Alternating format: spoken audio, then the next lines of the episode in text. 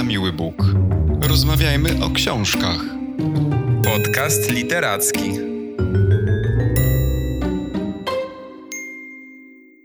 Dzień dobry, cześć. Witajcie w kolejnym odcinku podcastu Na Miły Bóg. Witamy w nowym roku, który otwieramy rozmową o Hołodzie Szczepana Twardocha.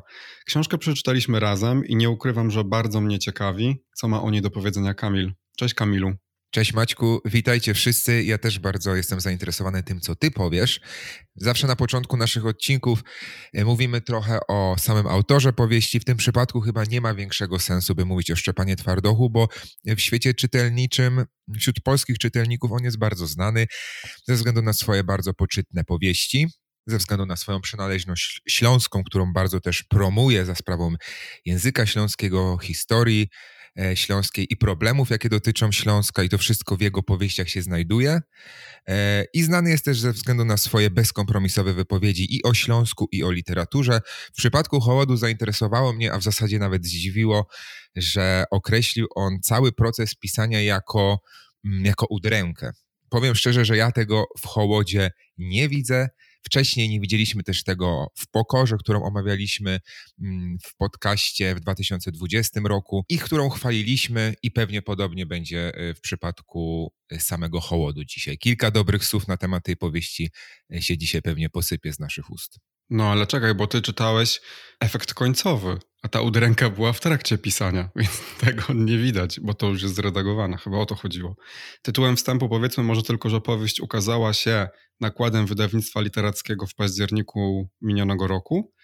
No to zacznijmy może od podstaw. O czym to jest i gdzie tym razem zabiera nas Szczepan Twardoch? Ja tylko chcę jeszcze powiedzieć a propos tej udręki, że jest to dla mnie zaskoczeniem, że ktoś, dla kogo pisanie jest udręką, jak sam o tym mówi Szczepan Twardoch, może w efekcie dawać powieść, którą czyta się dobrze i która brzmi tak, jakby wyszła spod pióra kogoś, komu pisze się bardzo łatwo. To miałem na myśli, mówiąc o, o tej udręce zadziwiającej. Ale to jest ciekawy wątek, bo bardzo, bardzo dużo pisarzy i pisarek mówi o tym, że pisanie jest udręką właśnie. Pisanie jest procesem psychicznie wyniszczającym, chyba nawet kiedyś mówiliśmy o tym właśnie przy okazji Atwood, ale też fizycznie. I w tym sensie on jest udręką. To, czy to jest bardzo proste? Ja nie wierzę w to, że dobre książki powstają w bardzo łatwy sposób. Ci, którzy mówią, że e, napisanie powieści jest bardzo łatwe, to najczęściej piszą po prostu czytadła. No ale do hołodu. Do hołodu i do kontekstu fabularnego, e, który tutaj jest bardzo ważny, bo to jest pół tysiąca stron i bardzo wiele się dzieje i w, samej, i w samym życiu bohatera, i w samej e, światowej historii, która jest tłem do tej powieści i która też wpływa bezpośrednio na to, co bohaterowi e, się przytrafia. I myślę, że warto ją e, znać przynajmniej e, w taki sposób podstawowy, aby orientować się, dlaczego bohater trafia z jednego kraju do drugiego, dlaczego w zasadzie bierze udział w niekończących się działaniach zbrojnych i dlaczego ucieka, bo taka jest też większa część tej książki, po prostu ucieczka. Tak naprawdę Hołot ma dwie y, ramy czasowe, historyczną i współczesną. Ta współczesna otwiera i zamyka powieść, ale ona jest znikoma objętościowo i też bezpośrednio nawiązuje do tej historii właściwej, do tej historii z przeszłości. Y, w tej y, części współczesnej występuje sam Szczepan Twardoch jako Szczepan Twardoch, pisarz, ale też nie widzę sensu, żeby dłużej mówić o tej części akurat, bo nie wiem Maćku, czy się ze mną zgodzisz, ale według mnie, gdyby tej części nie było w To ta książka niczego by y, nie straciła. Na pewno by nie straciła sama opowieść o tym głównym bohaterze Konradzie Widuchu. Natomiast mi się ten zabieg bardzo podoba, bo on nadaje takiej pewnej szkatułkowości tej, tej powieści, czyli mamy coś w rodzaju opowieści w opowieści i do tego jest ten interesujący zabieg, o którym zresztą pewnie zaraz powiemy, coś w rodzaju apokryfu, czyli tego dziennika, który jest sfałszowany.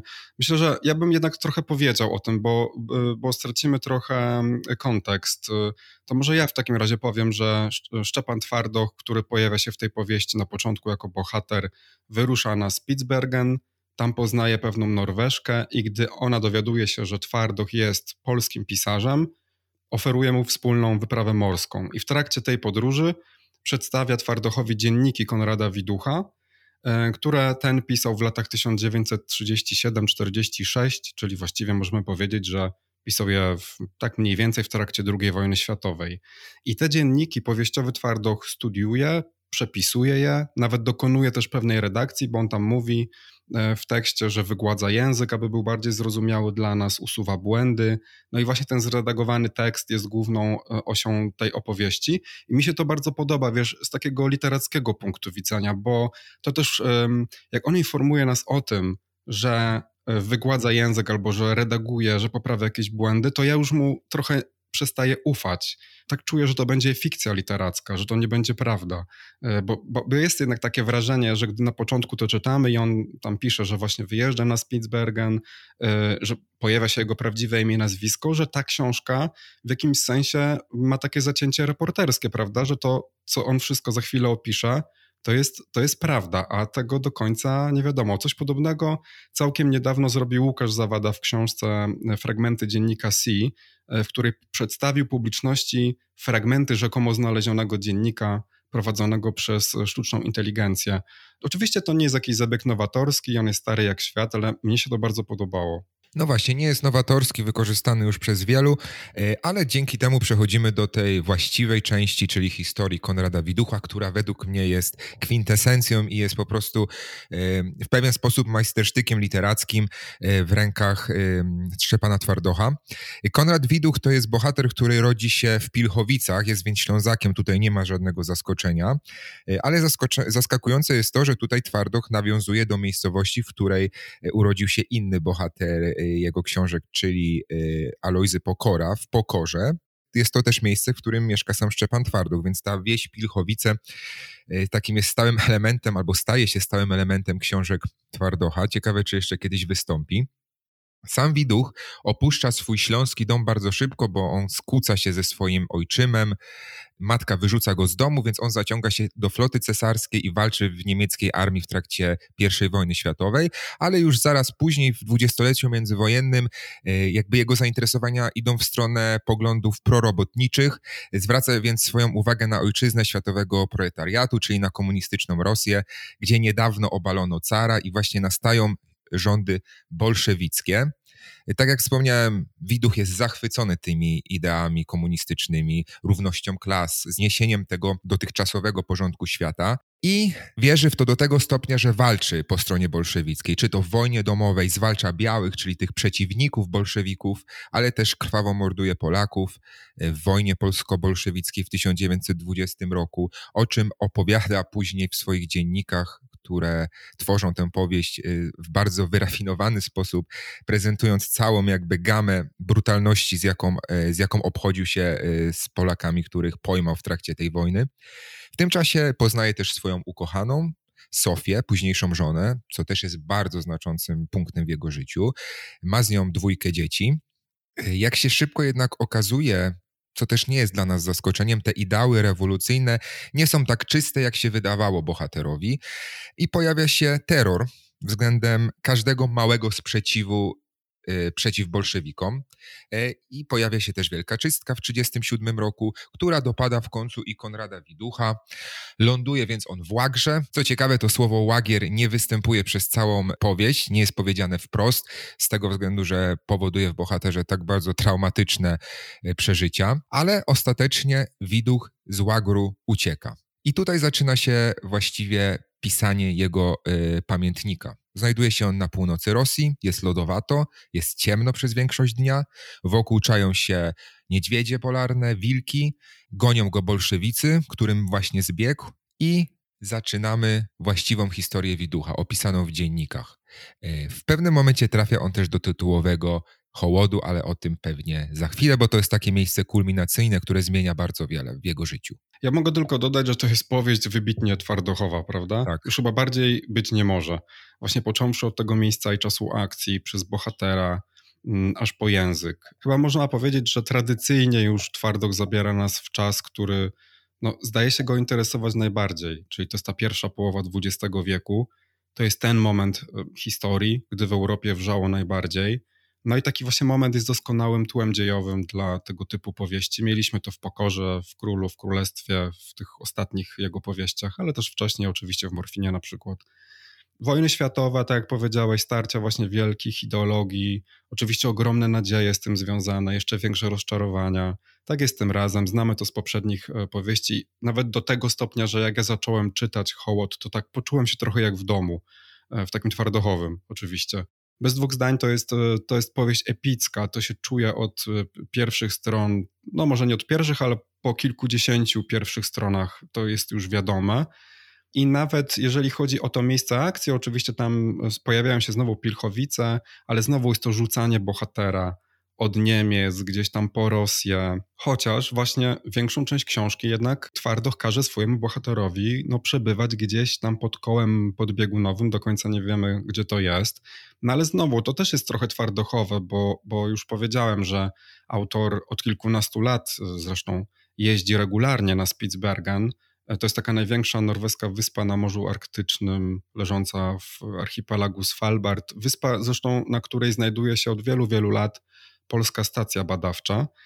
I wspominam o tym dlatego, że Szczepan Twardoch słynie z pisania według takiej zasady pisz o tym, na czym się znasz. Mamy właśnie zatem świetnie opisaną Arktykę, no i bardzo techniczne, takie szczegółowe opisy statku, żeglowania i tak dalej. Na tym Twardoch też o dziwo się zna.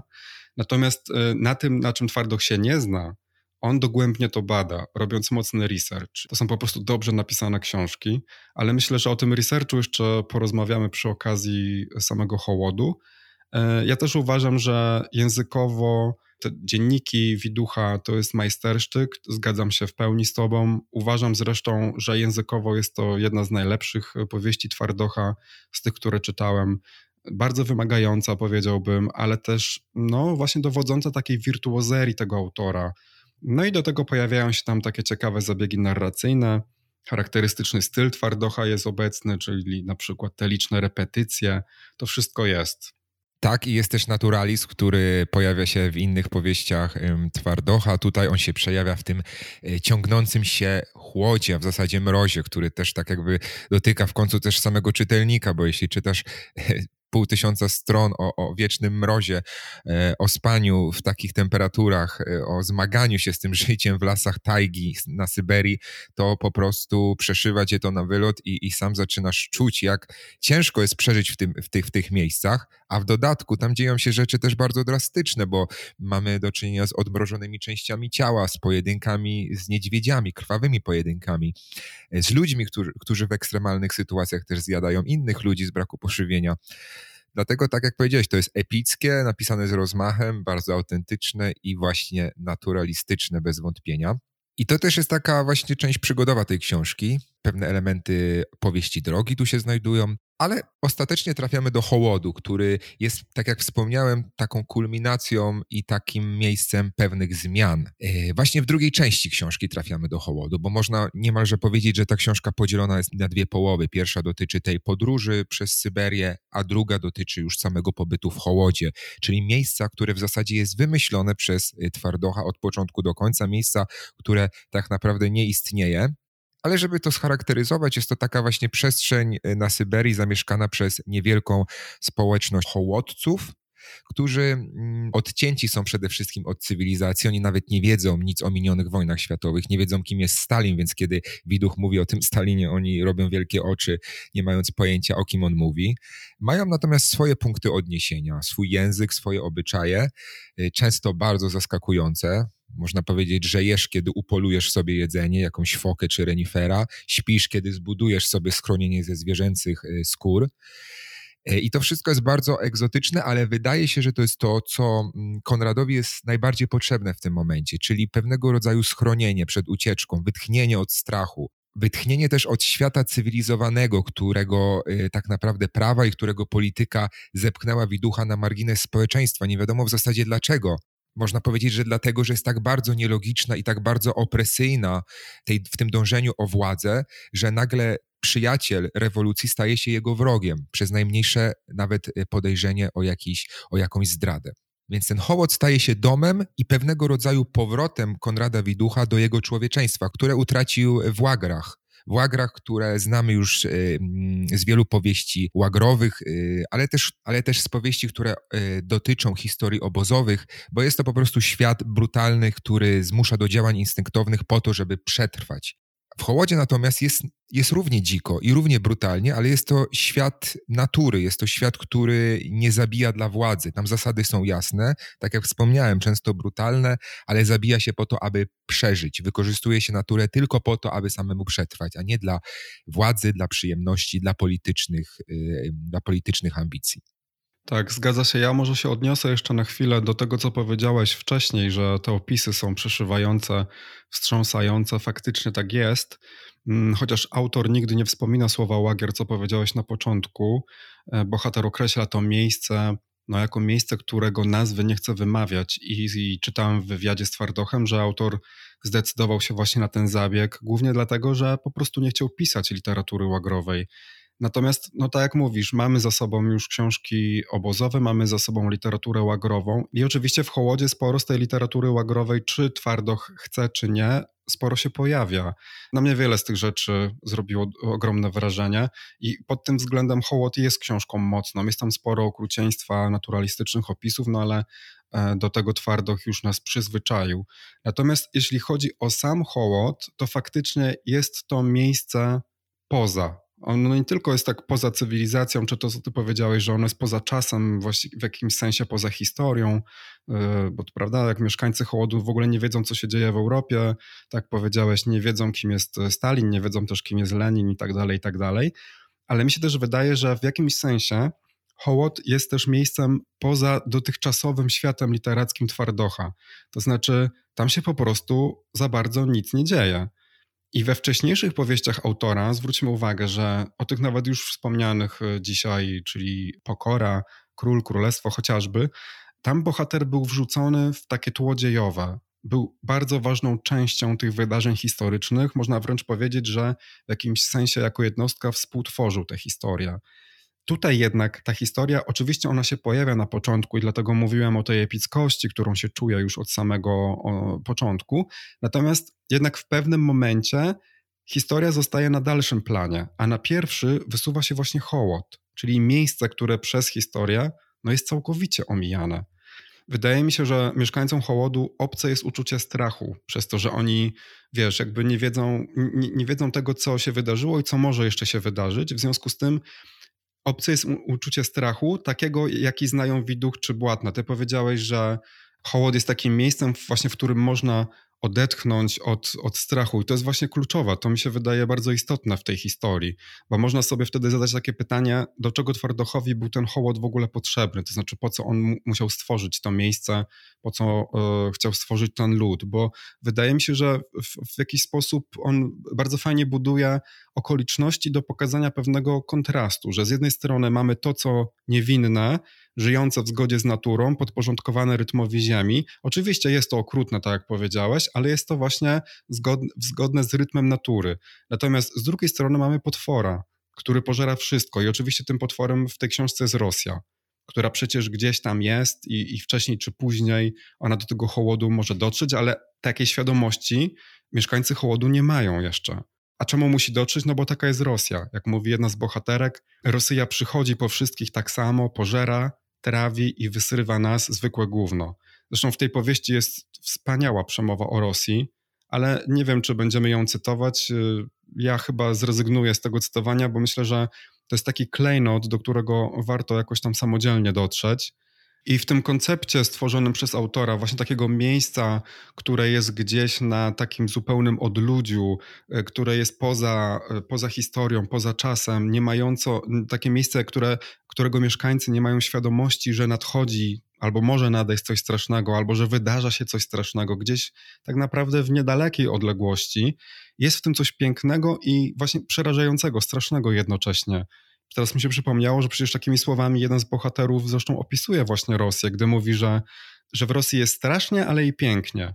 Natomiast nie czytałbym chyba tej powieści tak jeden do jednego, jeśli chodzi o obecną sytuację na wschodzie, bo myślę, że taką powieściową Rosją to właściwie może być każda, prawda, mocarstwo, każda żarłoczna cywilizacja, która, nie wiem, kiedyś sobie splamiła ręce krwią ludów rdzennych sięgając po, po nie swoje chociażby. Tak, i takich przykładów mamy wiele. Każdy taki reżim bezkompromisowy może być tutaj tą powieściową Rosją. Bardzo podoba mi się to, jak powiedziałeś y, o Hołodzie jako o takim y, miejscu, który nie jest y, oczywisty pod względem tworzenia literatury przez twardocha. Bo rzeczywiście to jest pisarz, który lubi opierać swój tekst na bardzo konkretnych rzeczach, na faktach, na merytoryce, a w tym przypadku tworzy coś od początku do końca nowego, coś, co nie istnieje.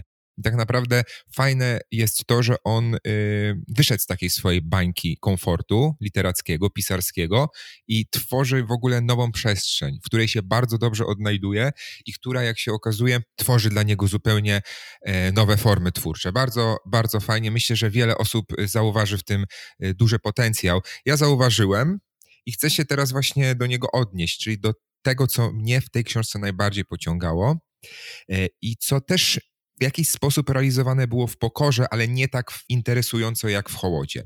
Pamiętasz, że w pokorze główny bohater Alojzy mm, był też takim bohaterem zagubionym, poszukującym swojej tożsamości. Jego losy były bardzo burzliwe. On trafiał ze Śląska do Berlina. Y, najpierw był zwolennikiem cesarza, potem komunistą i, i potem przyjmował różne ideologie y, i ostatecznie każdej z tych ideologii się wyrzekał. Natomiast mimo, że Konrad Widuch jest też bohaterem dynamicznym, to jego przemiana, jego droga jest dużo ciekawsza i dużo płynniejsza niż ta, która była przedstawiona w przypadku Alojzego w Pokorze. Tutaj mamy do czynienia z człowiekiem, który ma za sobą bardzo wiele y, doświadczeń, łagry, wojny światowe, utratę żonę z dziećmi, a jego zmiana, jego powrót jakby do człowieczeństwa właśnie w Hołodzie, bo on powiedzmy sobie szczerze y, rozwijał się w jakiś taki normatywny, można powiedzieć, sposób do momentu jego mm, traumatycznych przeżyć w Łagrze, gdzie stracił to człowieczeństwo, jak sam określa, ale w, później po ucieczce z łagru znowu dąży do tego, by stać się człowiekiem. I to jest fantastyczne, że odbywa się to na poziomie samego języka. E, pamiętajmy bowiem, że Konrad Widuch pisze dziennik, tak jak już o tym wspomniałeś, i za pomocą słów przeżywa całą tę historię, opowiada ją czytelnikom, a w zasadzie opowiada ją czytelniczce nieistniejącej, bo on tak zwraca się do odbiorcy tego dziennika. Tutaj można mieć różne interpretacje dlaczego. Poza tym, że opowiada, to on kształtuje tą historię i analizuje na bieżąco również dla siebie. Dlatego rozwija się na podstawie, na poziomie języka. I bardzo znamienny jest też fakt, że główny bohater, jakkolwiek on nie jest ani uczonym, ani intelektualistą, ani erudytą, ma taki wrodzony dar do nauki języków. Konrad Widuch zna niemiecki, zna polski, śląski, rosyjski i nawet przychodząc do Hołodu, trafiając do Hołodu, bardzo szybko nauczył się języka hołockiego. I tworzył swój dziennik w zasadzie we wszystkich tych językach, bo kiedy potrzebował znaleźć odpowiednie określenie na jakieś zjawisko czy na jakiś złożony stan, to wtrącał on y, słowa spoza języka polskiego. Mimo, że cały ten dziennik był generalnie tworzony w języku polskim bądź takim polskim z licznymi błędami językowymi, które wynikały jakby z, z samego pochodzenia bohatera. Fantastyczne jest to, że ta elastyczność językowa, ten synkretyzm różnych języków potrafi y, sprawić, że Konrad Widuch trafia w najlepszy punkt, w jaki jest to możliwe, w opisie swoich doświadczeń. I analizowaliśmy kiedyś w jednym z odcinków podcastu, to było przy okazji książki Trzeba być cicho i rozmowy z Agnieszką Jelonek, teorię Wittgensteina, który mówił, że granice języka są też granicami świata. E, I to ma bardzo interesujące zastosowanie w tej historii z Widuchem, który zna wiele języków i kształtuje swoją osobowość właśnie na poziomie języka. A że zna tych języków wiele, to ta tożsamość kształtuje się w bardzo elastyczny sposób i ma bardzo wiele różnych kontekstów kulturowych, z których może korzystać. I to jest fantastyczny motyw tej powieści, bo to jest takie bardzo głębokie tworzenie się tożsamości bohatera. Bardzo złożone i takie autentyczne, wynikające z jakichś z jakichś takich uzasadnionych, e, uzasadnionych przeżyć. Fascynuje mnie e, ten motyw, bo on też świadczy o tym, że je, jeden język nie jest kalką e, drugiego. Oczywiście to jest pewnie dla wielu oczywista sprawa, ale w Hołodzie widać, że jeden języ, w jednym języku może pojawić się słowo, które będzie określało cały szereg zachowań, które tworzą jakieś jedno charakterystyczne zjawisko, określone właśnie przez to jedno słowo, które wcale nie musi występować w innym języku. Bardzo podobało mi się też słowo glauszas, to jest właśnie z języka hołockiego, które oznaczało y, przymiotnik i głupi, i głuchy jednocześnie. Też mi się to podobało. Natomiast poruszyłeś kilka kwestii i z niektórymi się zgadzam, a z niektórymi nie. I y, jeżeli chodzi o podobieństwo do Alojza Pokory, to oczywiście od razu to też zanotowałem, bo, bo Widuch właśnie tak jak Pokora no, rodzi się na styku kultur, prawda? Właśnie na styku Śląska, Polski, Niemiec, Rosji. Pamiętam, że rozmawialiśmy o tym przy okazji Pokory i ta historia rzuca go po tych wszystkich miejscach. Raz walczy w armii pruskiej, później z bolszewikami, jak mówiliśmy i tak dalej. I te doświadczenia sprawiły, że podobnie zresztą jak pokora, taki widuch jest tożsamościowo zagubiony. Tylko, że mi się wydaje, że po pobycie w hołodzie on wcale nie odzyskuje swojej tożsamości. Wydaje mi się wręcz przeciwnie. Odniosłem takie wrażenie, że widuch chce uciec jeszcze dalej, że on już nie przynależy do świata europejskiego, że to nie jest tak, że on po pobycie w Hołodzie nagle rozumie, kim jest tak naprawdę. Mi się wydaje, że on jeszcze bardziej nie wie, kim jest, albo że staje się takim obywatelem świata, albo kimś takim bardziej połączonym z naturą i kimś, kto chce uciec od cywilizacji, bo on może postrzegać tę cywilizację właśnie jako olbrzymie zagrożenie, jako, jako taki walec, który przyjedzie i zmiażdży wszystkich. Co ty o tym myślisz?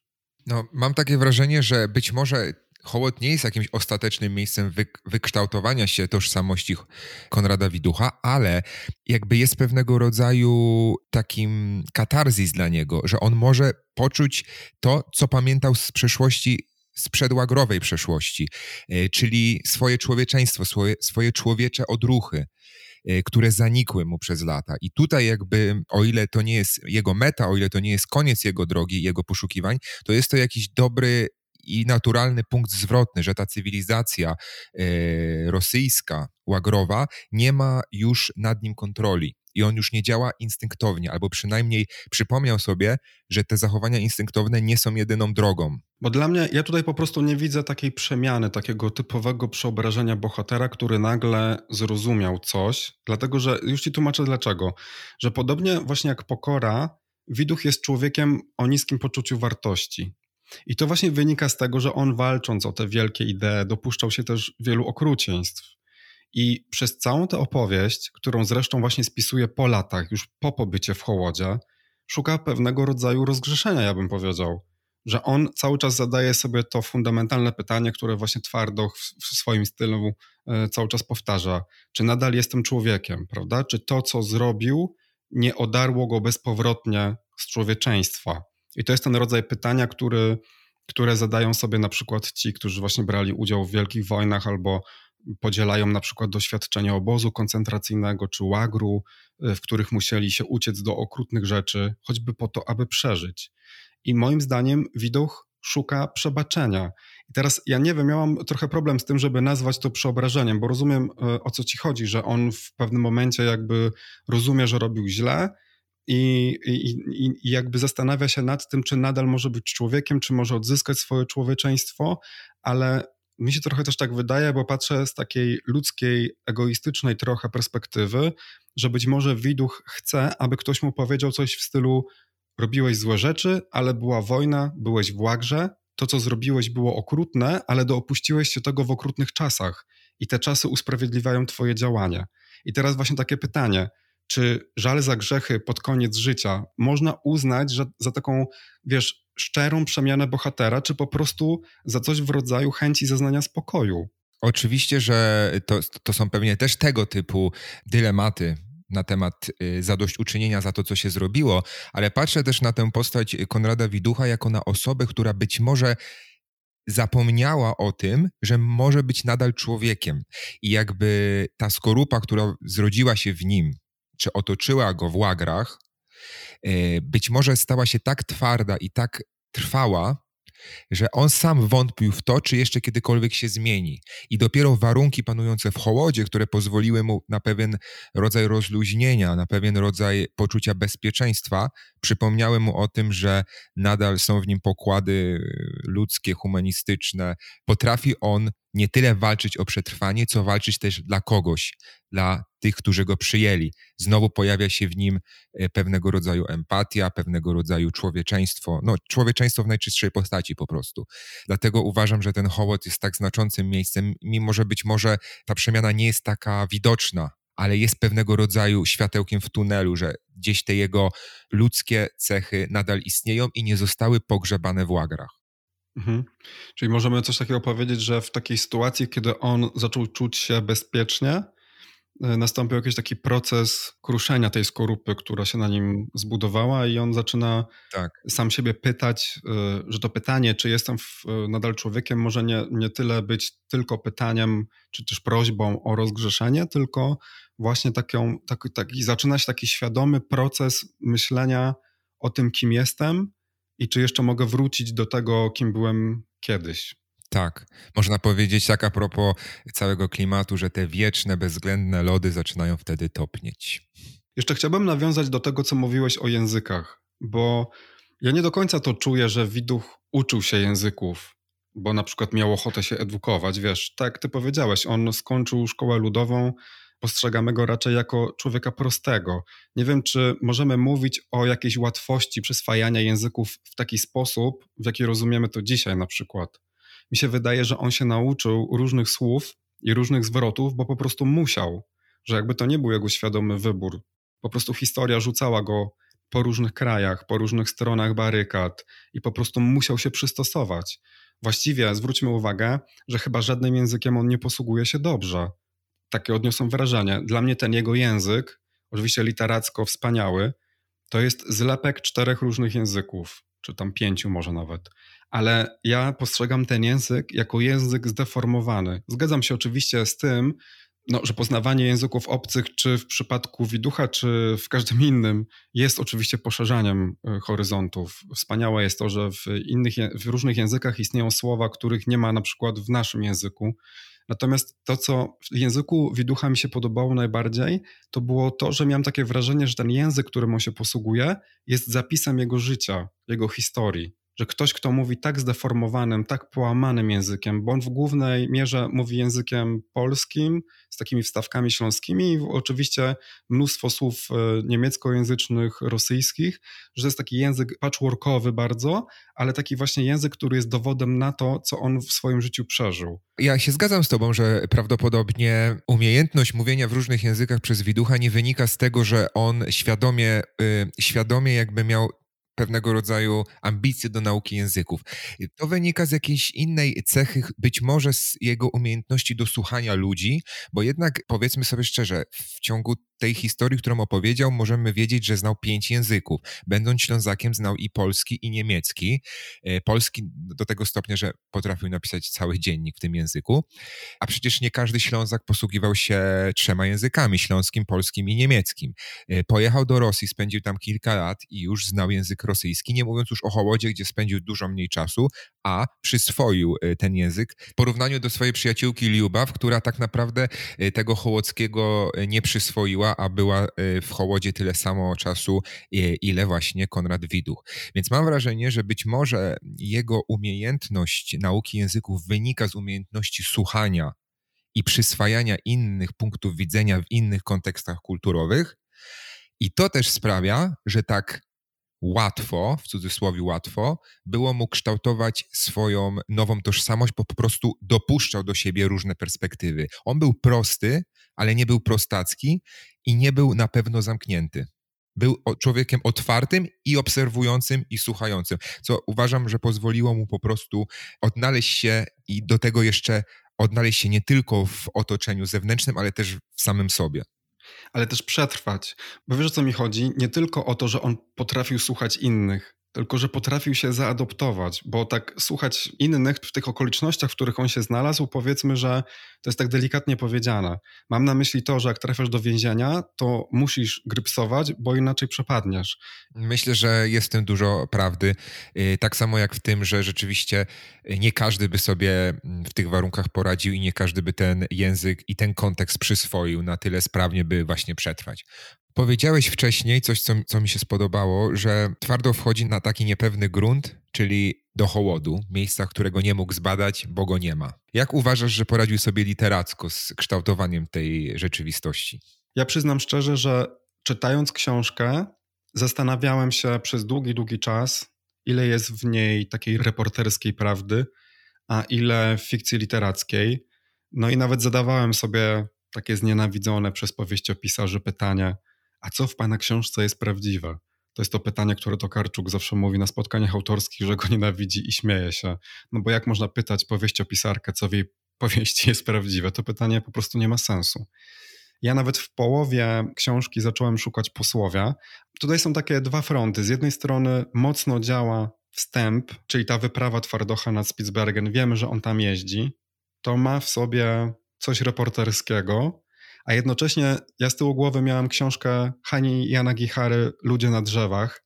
To jest ta autorka, która napisała Małe życie, a Ludzie na drzewach to był jej debiut. Zresztą doskonale przyjęty, bo ona w nim dopuściła się no, takiego szalonego literacko fałszerstwa i postanowiła opisać kulturę i zwyczaje właśnie nieistniejącego ludu. Ponadto wymyśliła nieistniejące prace naukowe, bo głównym bohaterem jest naukowiec. Ga tytuły gazet istniejących, czasopism istniejących, w których to niby bohaterowie publikowali swoje prace, a do tego, co już wydało mi się szczytem, wrzuciła mnóstwo przypisów. Czytamy książkę, która jest powieścią, jest fikcją literacką, a na dole stron znajdujemy przypisy i tych przypisów jest tam sporo, one są bardzo długie, to nie są pojedyncze zdania. A nie wiem, czy zwróciłeś na to uwagę, tam pada takie złośliwe zdanie w kontekście fałszowania czegoś albo preparowania. Mianowicie Twardoch pisze takie zdanie. Gdybym był przedstawicielem Polskiej Szkoły Reportażu, zrobiłbym tak bez wątpienia. W końcu polega ona na zmyślaniu. Ja jednak jestem tylko powieściopisarzem i prawda bywa dla mnie ważniejsza od dobrej historii. Natomiast gdy mówiłem, że Twardoch robi duży research, pisząc o czymś, czego nie zna, to oczywiście tak, miałem na myśli hołot, bo o ile całość jest wymyślona, o tyle poszczególne części tej całości istnieją naprawdę. To znaczy Twardoch oparł się na licznych źródłach również takich antropologicznych, właśnie dotyczących między innymi innych kultur z tamtych obszarów, Yukagirów, Czukczów, oni też pojawiają się w tej książce. Tak więc, okej, okay, hołodu nie ma, ale opisane stroje, zwyczaje, nawet te najdziwniejsze, one występują w innych plemionach żyjących e, w tamtym regionie. I również ten język hołocki, on został spreparowany tak, aby brzmiał jak wiarygodny język indoeuropejski, czy też E, praindoeuropejski właściwie. I bardzo podobny zabieg, też kiedyś o nim wspominałem, mamy w opowieści podręcznej Margaret Atwood, aby nikt nie mógł zarzucić Atwood okrucieństwa, tego, że ma taki złowieszczy umysł, który wymyślił tak straszne rzeczy, pisarka dokonała czegoś w rodzaju syntezy właśnie wydarzeń historycznych. Wszystko, co znajdziemy w jej powieści, wydarzyło się gdzieś kiedyś naprawdę, no tyle, że nie wydarzyło się w tym samym miejscu i czasie. I myślę, że tutaj w przypadku hołodu jest bardzo podobnie. To trzeba Twardochowi oddać, że hołod jest wymyślony, ale nie zmyślony, w tym sensie, że jest wiarygodny. I teraz, czy mi się hołod podobał jako miejsce? Niekoniecznie. Przyznam szczerze, że ta część książki mnie bardzo znużyła. Natomiast czy uważam, że on jest świetnym pisarzem, bo stworzył hołod? Jak najbardziej tak. Mam na myśli to, że mimo tego, że ta część książki e, wydała mi się nudna, jestem pewien, że znajdą się osoby, dla których to będzie najlepsza część powieści. E, tak myślę. E, szczególnie, że Hołot jest tym, tym miejscem, które kieruje fabułę na nowe tory i kieruje życie Widucha na nowe tory. Jeszcze bardzo krótko powiem może tylko o tym, co jeszcze uwielbiam w tej powieści, bo mało jest rzeczy, które mi się nie podobają. E, te liczne wtręty o procesie opowiadania i pisania. Ja uwielbiam, jak ktoś robi coś takiego. Poczynając od takich prostych zdań, jak to, że pamięć nie odtwarza przeszłości, tylko ją tworzy, albo na przykład jest tam coś wspaniałego, że gdy zaczynasz opowieść, to piszesz ją ty, ale od pewnego momentu ona pisze się sama. Ty jesteś tylko kimś w rodzaju takiego skryby, który to spisuje, a, a jeżeli tak jest, no to oczywiście rodzi się pytanie, skąd zatem pojawia się ta opowieść w naszej głowie? Czy ktoś nam ją dyktuje? A jeśli tak, to do kogo należy ten głos? No i oczywiście już pewnie rozpoznajesz te motywy, tak. bo dużo o nich rozmawialiśmy w innych odcinkach. Między innymi oczywiście to się zaczęło w przyczułym narratorze, ale co kilka odcinków ten motyw y, się pojawia w naszym podcaście. Mhm. I też przez cały czas Widuch zwraca się do swojej nieistniejącej czytelniczki, na początku tylko jej relacjonuje swoje losy, a później zaczyna z nią wchodzić w taką dyskusję i im dalej w las, tym jest to mocniejsze. Pojawiają się dwa głosy nagle, mm, możemy je właściwie odczytywać. Ja je tak trochę odczytałam jak, jako szaleństwo narratora, jakąś taką pewną narracyjną schizofrenię. E, w pewnym momencie nawet Widuch mówi, że, że on już nie wie, który głos jest prawdziwy, który jest ten jego głos, który pisze, ale w gruncie rzeczy co za różnica, bo może oba są e, prawdziwe, że, że może tak być, więc już lepiej pisz. a, a potem y, nawet jest coś takiego, że w pewnym momencie ta czytelniczka, ten drugi głos, który pojawia się w jego głowie, przejmuje narrację, że przez chwilę te losy Konrada opowiada właśnie ona, właściwie nie wiemy, kim ona jest, y, opowiada z takiej perspektywy, jakby stała obok niego.